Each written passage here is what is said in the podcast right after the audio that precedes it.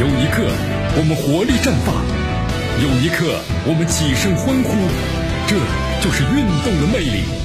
大话体育让您身临赛场，聆听运动带来的精彩。大话体育。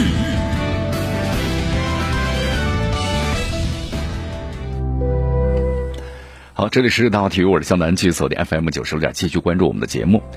呃，我们说足协杯结束之后啊，呃，鲁能呢二比零击败了江苏。那么今年的话呢，中国足球的赛事，我们说在十九号就全部结束了。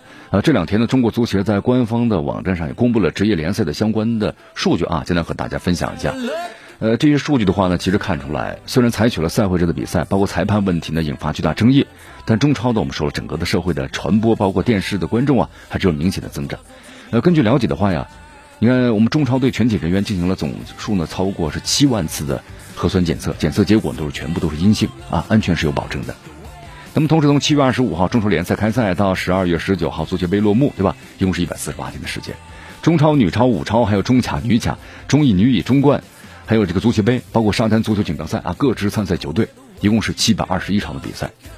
那么同时呢，还有一个很明确的目标，就是确保这个期间呢不能够发生疫情的疫情感染的事件。那么确实呢也是做到了啊。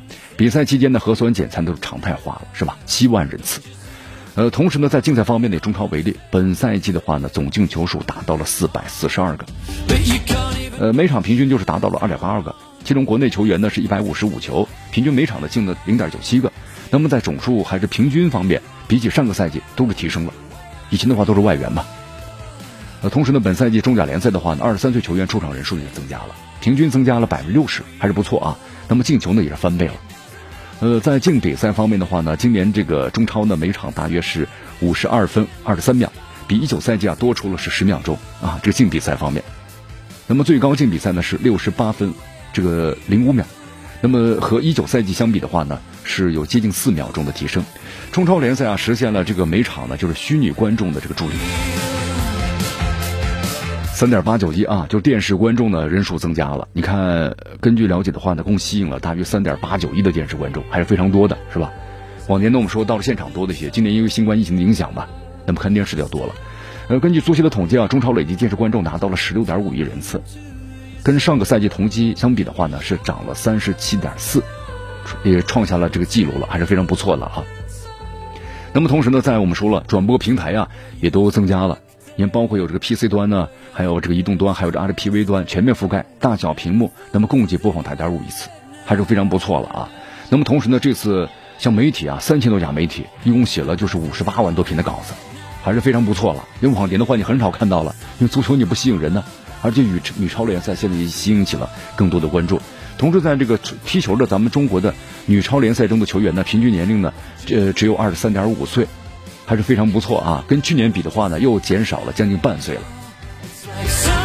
呃，同时呢，还有女超联赛的阅读量，你看也增加了六点六倍，是不是啊？包括武汉女足夺冠当天呢，是冲入了前六名，就热搜榜，还确实非常不错了。所以说努力吧。那么中超联赛在结束之后的话呢，苏宁球员特谢拉的规划问题被提上议程了啊。根据这个媒体的报道啊，呃，规划球员特谢拉呢需要八千万的欧元，不过呢，这事还需要一些问题。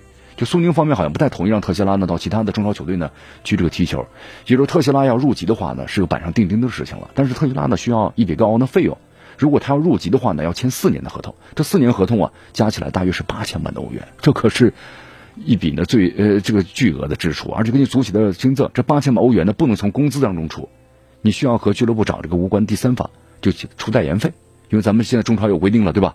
你有限限额的，所以特谢拉你看你要。留在上海的话呢，那可能还要花一番这个功夫呀，挺忙碌的。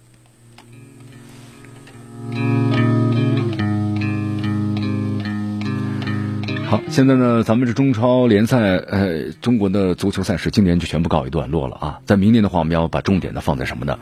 关于国家队，对吧？打进世界杯了，今年又到了一个关键的时刻了。那现在我们应该到底该怎么做呢？因为我们说国足亚洲杯呢没有进四强，同时国际排名进不了前七十，国奥队没有进这个东京奥运会，对吧？国少和国青的话呢都没有获得世界大赛的参赛资格，呃，只有女足保持奥运的希望了。所以咱们现在这个中国足球的头号任务，那就世界杯选赛在明年了。内忧外患呢，但是我们希望呢还是能够有更好的成绩啊。好，由于时间关系，今天节目到此就告一段落了。我是江南。